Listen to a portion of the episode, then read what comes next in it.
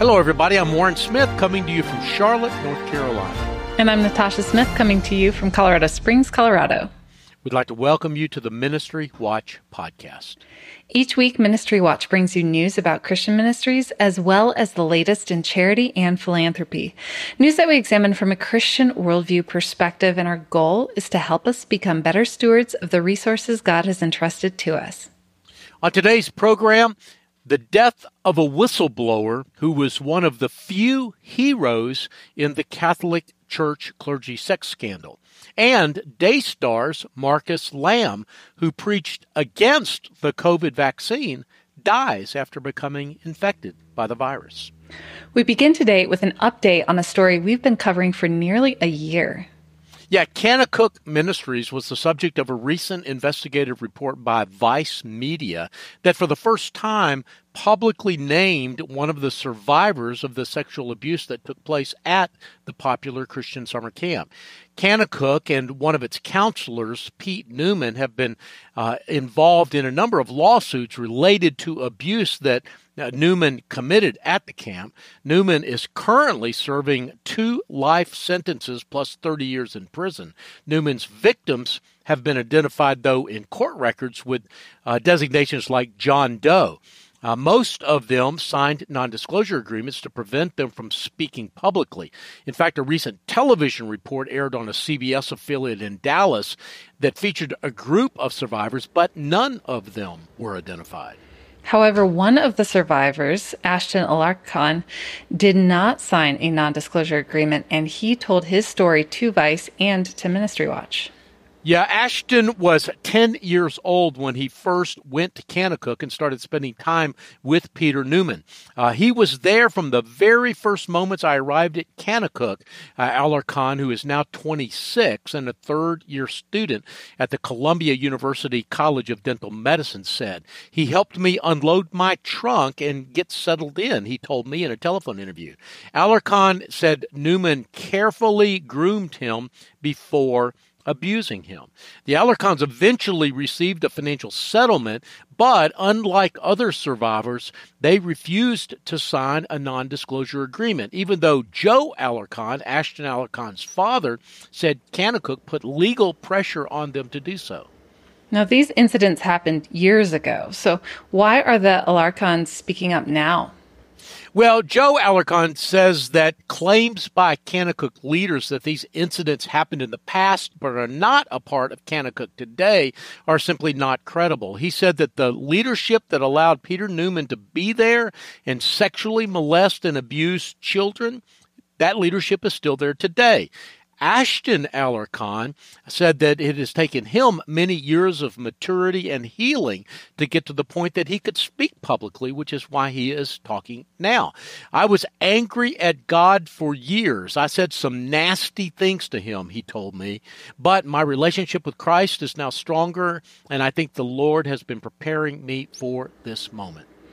What did Kanakuk have to say about the new report?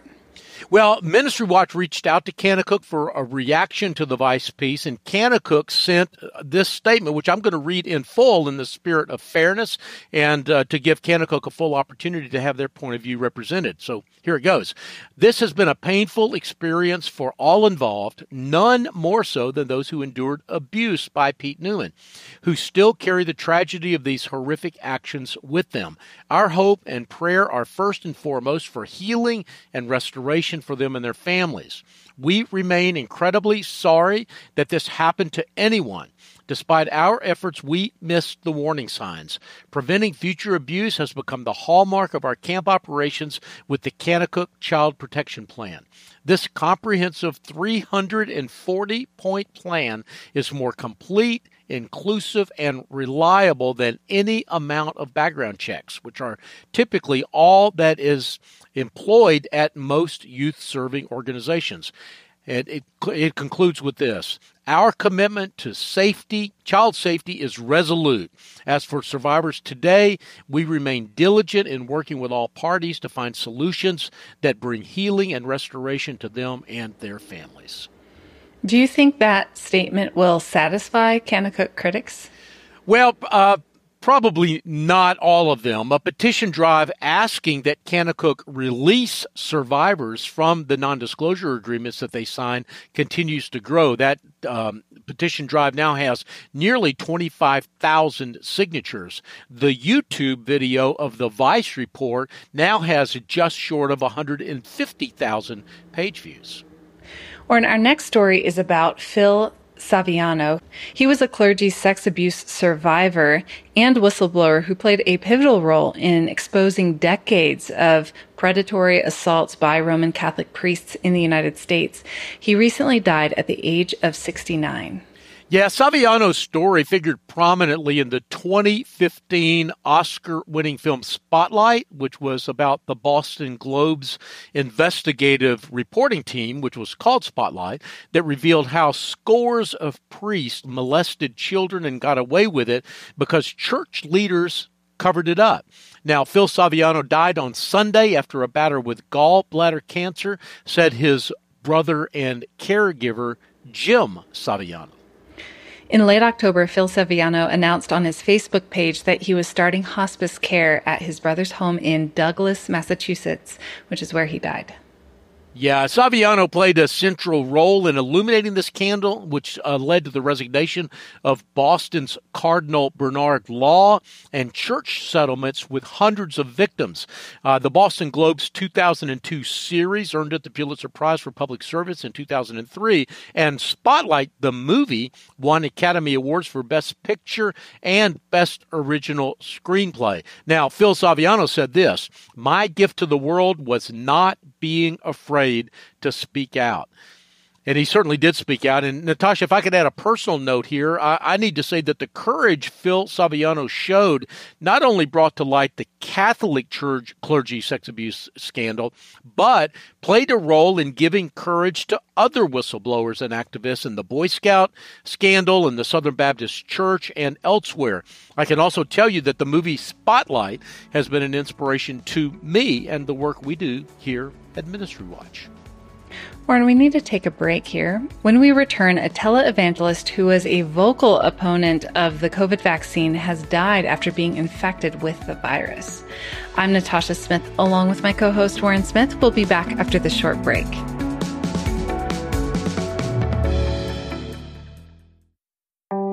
Hello, everyone. I'm Brittany with Save the Storks.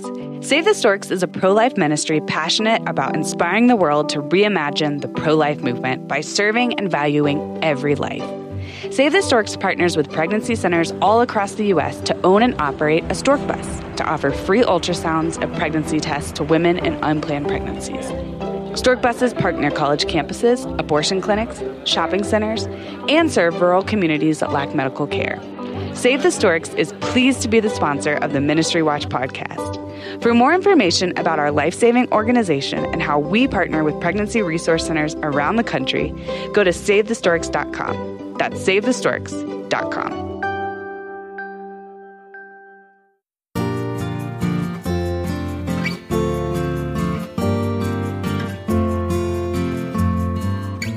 Welcome back. I'm Natasha Smith, along with my co-host Warren Smith, and you're listening to the Ministry Watch podcast. Up next, we have a report on the death of Marcus Lamb. Yeah, Marcus Lamb was a prominent Christian broadcaster known for his outspoken opposition to the COVID-19 vaccines, but he died after contracting the virus. He was 64 years old. Marcus Lamb was a co-founder and CEO of the Daystar Television Network, which is a network popular, especially with charismatic Christians. Daystar has broadcast a series of programs featuring vaccine skeptics. Those skeptics include Robert Kennedy Jr., Sherry Tenpenny, and Del Bigtree, as well as a group of physicians known as America's Frontline Doctors who support the use of hydroxychloroquine and other alternative treatments for treating COVID-19. Now, Joni Lamb, who is Marcus Lamb's wife, said on the broadcast that her husband had diabetes and that he had been hospitalized for COVID-19 after his oxygen levels dropped. She also said that he had tried alternative treatments but did not recover. Now, we reported on Lamb's ministry earlier this year. Daystar bought a private jet not long after securing a $3.9 million loan through the Payroll Protection Plan program funded by COVID-19 relief dollars. The loan was later repaid. Now, Daystar, which is part of the Word of God Fellowship, first went on the air in 1997. A federal lawsuit filed this month claims boys and young men at a church-related farm business in Pennsylvania were subjected to forced labor and punishment that included dragging chains and breaking up rocks with a hammer. Yeah, the lawsuit by two former residents of Liberty Ridge, an 80-acre farm in central Pennsylvania, said that two plaintiffs were held there in violation of federal laws against human trafficking and forced into long hours of grueling work. The residents, identified only by their initials in the lawsuit, now live in New Jersey and Missouri. In Pennsylvania federal court on November 17th, they sued the Ephrata-based Eastern Pennsylvania Mennonite Church and related areas. Related Areas is the church's nonprofit corporation that oversees Liberty Ridge, the Mennonite Messianic Mission, and Liberty Ridge Farm, which are also in that central Pennsylvania area. Liberty Ridge was first set up in 2011 for boys and young adult men that the church considered troubled and to have spiritual, emotional, and social needs as well as behavioral problems. The plaintiffs say the farm raises chickens, beef, and pork, builds wooden pallets and fiberglass fence gates, and does interstate trucking. The residents or their families had to pay around $2,300 a month, and their labor, often 6 long days a week, is unpaid, the lawsuit states. Yeah, now, those deemed to have acted against the Bible or otherwise broken the farm's rules were forced to endure what they called consequences, among them being limited to rice and beans and water, digging up tree stumps by hand, and dragging chains over their shoulders, according to the lawsuit. The staff used zip ties to restrain residents and at times dragged residents as punishment. Now, at least that's, again, according to the plaintiff's claims. The residents allegedly were told that they would be thrown out of the church and kept from their families if they spoke of even leaving the farm. The Eastern Pennsylvania Mennonite Church and related areas is a conservative group with dozens of congregations and thousands of members, largely in Pennsylvania. Yeah, it's considered one of the most conservative of the car-driving Mennonite groups. There are some groups that don't drive cars at all. This is a group that does. The complaint alleges violations of federal law against forced labor, human trafficking, and organized crime, and seeks damages, unpaid wages, and other financial penalties. Now, on the other side of the country, we have a similar story.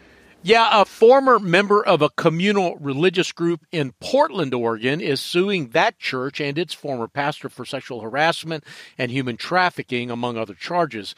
The civil suit alleges that Jimmy Ellis Wicks, Jr., who was the lead pastor at a church called Presidio Church, forced the victim to work without pay and also sexually abused her. A co-pastor is named as a conspirator. The Living Room Coffee House, one of the several businesses collectively owned by the church members, also is named among the defendants. Yeah, the Oregonian reported that the woman filed a civil suit after complaints that she and others filed with the Portland police about the pastor failed to result in any criminal charges. Police reports show the case was referred to the State Department of Human Services and victim advocates.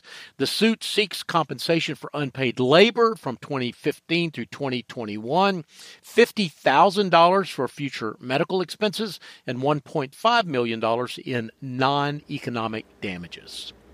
Warren, let's look at one more story before the break. It's the strange story of a minister who has been on the run for 20 years.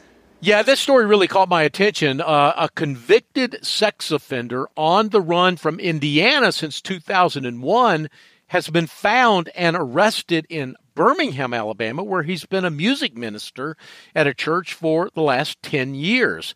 Now, Larry Albert Flake 75 years old is the man's name. He was charged 20 years ago with the 1999 assault of a 15-year-old girl in Richmond, Indiana, which is near the Ohio border.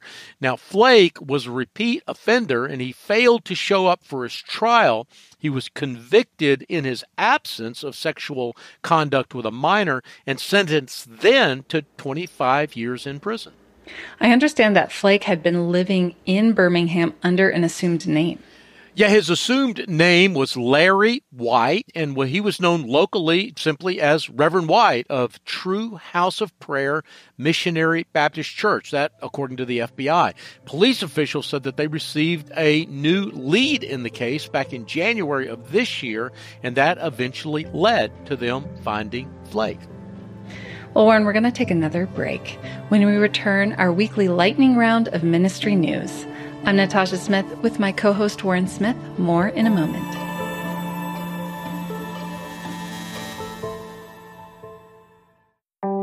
Hello, everyone. I'm Brittany with Save the Storks. Save the Storks is a pro-life ministry passionate about inspiring the world to reimagine the pro-life movement by serving and valuing every life. Save the Storks partners with pregnancy centers all across the U.S. to own and operate a stork bus to offer free ultrasounds and pregnancy tests to women in unplanned pregnancies. Stork buses park near college campuses, abortion clinics, shopping centers, and serve rural communities that lack medical care. Save the Storks is pleased to be the sponsor of the Ministry Watch podcast. For more information about our life-saving organization and how we partner with pregnancy resource centers around the country, go to SaveTheStorks.com. That's SaveTheStorks.com.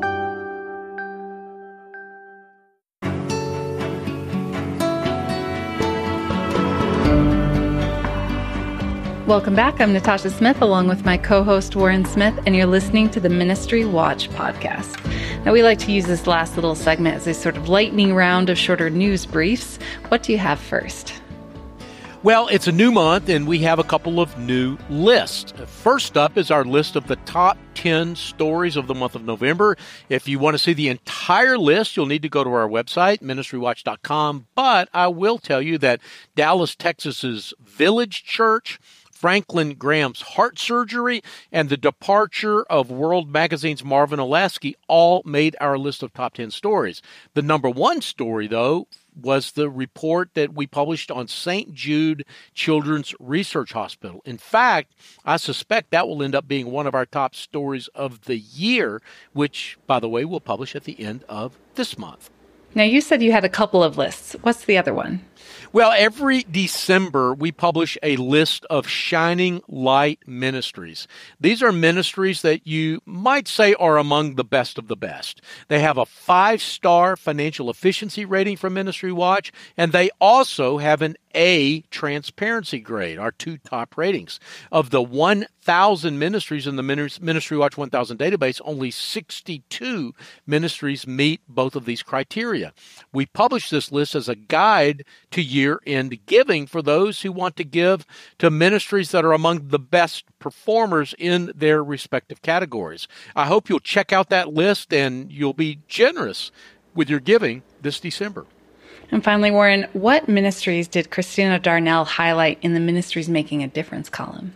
Well, I want to focus on one in particular, the Free Burma Rangers. They purchased and distributed food supplies for over 400 refugee families just last week alone. Free Burma Rangers, under the nonprofit umbrella Free the Oppressed, is a humanitarian organization that works in high conflict areas such as Burma, Iraq, and Syria. Their programs include frontline relief, human rights, and conflict monitoring. Its relief teams provide critical emergency medical care, shelter, food, clothing, and human rights documentation to oppressed people. And I should add that Free Burma Rangers is one of those 62 ministries that I just mentioned that are a part of this year's Shining Light awardees. That's wonderful. Do you have any final thoughts before we go? Well, yeah, I want to thank everyone who made a gift to Ministry Watch on Giving Tuesday. We had a goal of $10,000 for Giving Tuesday and $20,000 for the month of November. We still have a few paper checks trickling in, but it looks like we made both goals. And I must say that for a little organization like ours, that's a pretty big deal. If you made a gift, thank you. It's also not too late to support us in this calendar year. December is the biggest month of the year for most nonprofits, and I can tell you that that will be the same for us too. It'll be kind of a make or break month for us. We raised $42,000 last December, and we'll need to do that or even a little bit more this year to stay on budget. So I hope you'll consider a gift to Ministry Watch during the month of December. Anything else? Yeah, if you're a subscriber to the podcast, you probably already know that our extra episode this week was a bit different. It was a conversation between Christina Darnell, our managing editor, and me. We discussed some of the most common questions that I get here at Ministry Watch. And if you haven't listened to that episode, I sure hope you will. And if you're a fan of what we do here and you want to share our work with others, this episode might be a good place to start. It's an introduction to our work, including how and why we do what we do. So I hope you'll both listen and share that special Ministry Watch Extra episode. The producers for today's program are Rich Rosell and Steve Gandy. We get database and other technical support from Kathy Goddard, Stephen DeBerry, and Casey Suddeth. Writers who contributed to today's program include William J. Cole, Mark Scolforo, Ann Steich, Bob Smetana, Christina Darnell, and you, Warren. I'm Natasha Smith in Colorado Springs, Colorado. And I'm Warren Smith coming to you from Charlotte, North Carolina. And you've been listening to the Ministry Watch podcast. Until next time, may God bless you.